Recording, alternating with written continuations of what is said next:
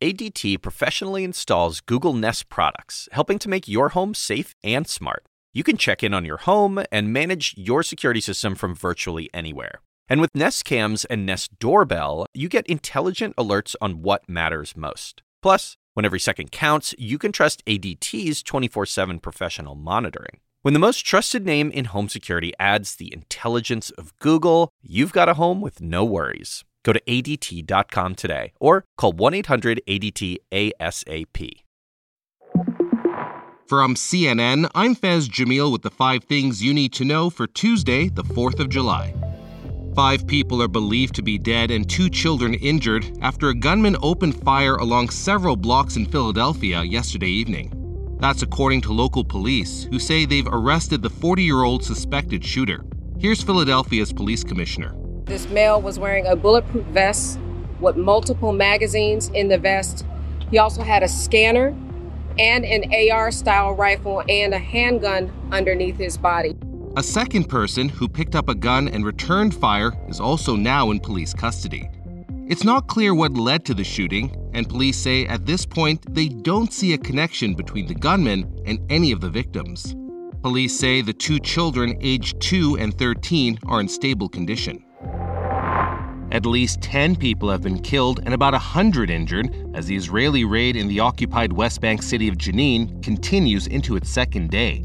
A military source says this is Israel's largest military operation in the area in more than 20 years, as Israeli officials say they're attacking what they call terrorist infrastructure. But as CNN's Hadas Gold tells us from Jerusalem, civilians have been forced to flee.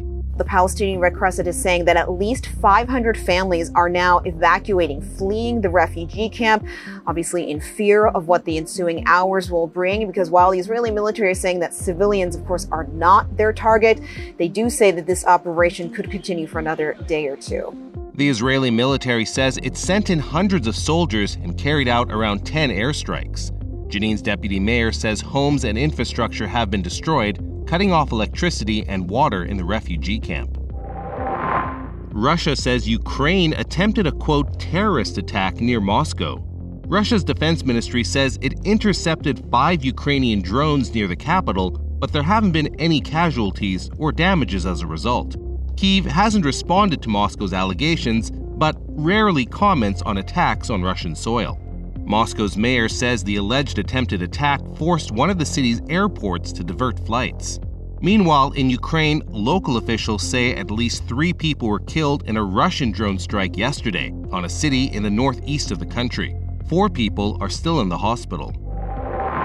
What's in a name? Well, for some, it can help them get into college, and a lawsuit wants to change that.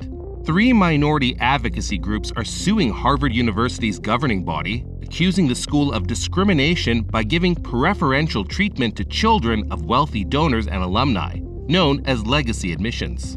And the groups are citing the recent Supreme Court ruling that gutted affirmative action, that said admissions should not benefit one race over another. The suit alleges the students who get accepted based on legacy are, quote, overwhelmingly white and make up as much as 15% of admitted students. Harvard wouldn't comment on the suit, but says the upcoming class of 2027, quote, reflects the increasing diversity of the college's applicants. The school's stats for that class show African American and black students made up around 15% of accepted undergraduates, Asian Americans nearly 30%, with roughly 40% presumed to be white. The upcoming Barbie film gets banned in Vietnam. We'll tell you why next. The long awaited Barbie movie will be hitting theaters soon, but not if you're in Vietnam. That country has banned the Warner Brothers film over a scene with a map that shows China's unilateral claim in the South China Sea. The U shaped so called nine dash line is used on Chinese maps to show its claims over large parts of the area and was rejected in a ruling at The Hague in 2016. Barbie is just the latest film to be banned in Vietnam for showing the line. Warner Brothers, which is also owned by CNN's parent company, Warner Brothers Discovery, did not immediately respond to a request for comment.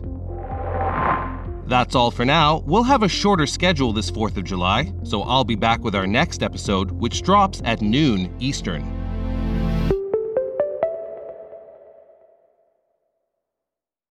Introducing ADT Self Setup, featuring everything from motion sensors to Google Nest cams. It can be easily installed at your convenience and adapts as your needs change. You can add more products at any time, and your system easily moves wherever life takes you. Plus, when every second counts, you can trust ADT's 24 7 professional monitoring. When the most trusted name in home security adds the intelligence of Google, you've got a home with no worries. Go to ADT.com today or call 1 800 ADT ASAP.